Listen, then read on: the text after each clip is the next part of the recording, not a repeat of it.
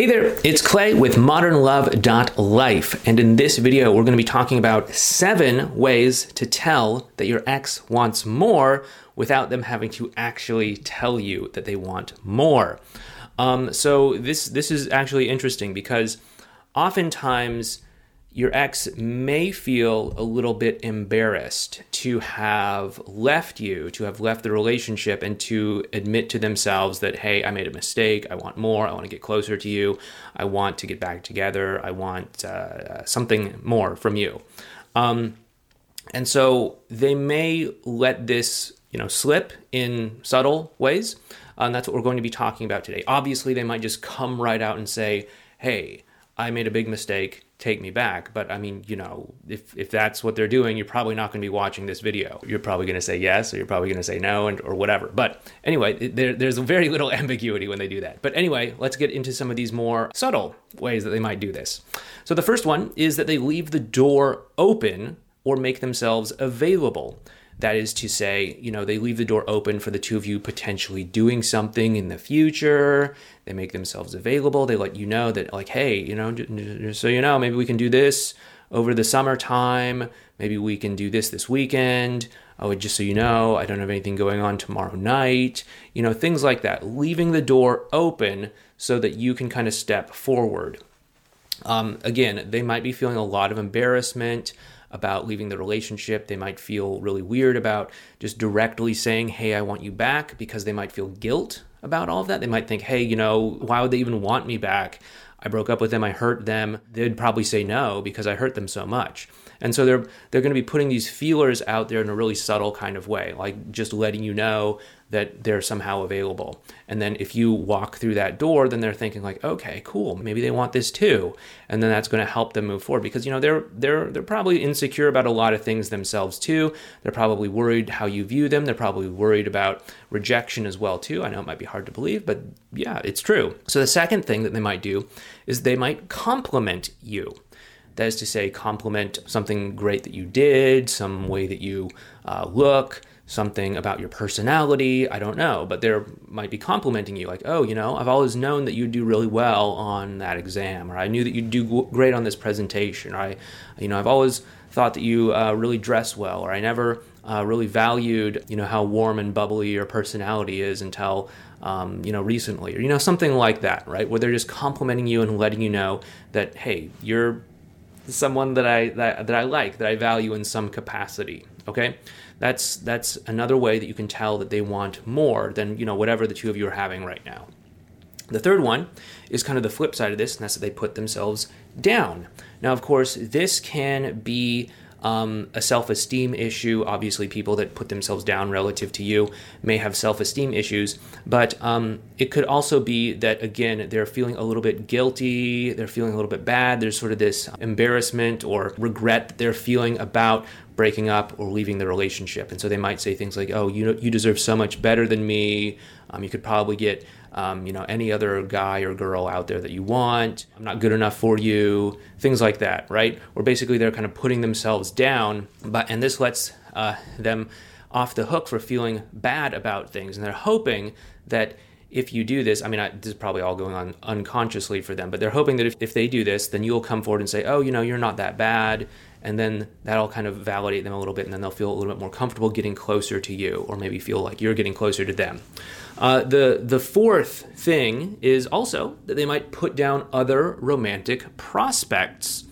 Okay, so you know the two of you are single, the two of you broke up. Maybe maybe your I don't know, let's just say ex girlfriend says, you know, oh that that other guy there, he's interested in me, um, but you know I, I I never really liked him. Uh, you know he seems like too whatever too i don't know not not not ambitious enough or too much of a slob or i don't know whatever the case might be basically letting you know that they aren't interested in other people. This is sort of tied into leaving the door open, but you know, it's letting them know that like, hey, I'm not out there trying to get with this person or that person or anything like that. Okay? That's another way of them subtly letting you know that they are available, that the door is open, and that they are just sort of consciously putting out feelers to see how you will respond. The next one is that they will flirt with you. This is this is pretty obvious, but you know if they're flirting with you, they probably know what they are doing. Most people's exes are going to be very cautious when it comes to the idea of flirting or doing something that might send the wrong message or give false hope. And so they are probably going to be very conservative with um, their messaging and how things might be interpreted by you. So if they actually are flirting with you, then it shows like, okay, they are acknowledging to a certain degree that they do like you and that they are okay taking it that way, knowing that it might actually be interpreted by you as like you know a sign that there's still some sort of hope or that they're that they are interested in you right? They're going to be very careful about this most likely. So if they're flirting with you that is probably an invitation to take things to a deeper level. Um, number six is that they prioritize or make time for you.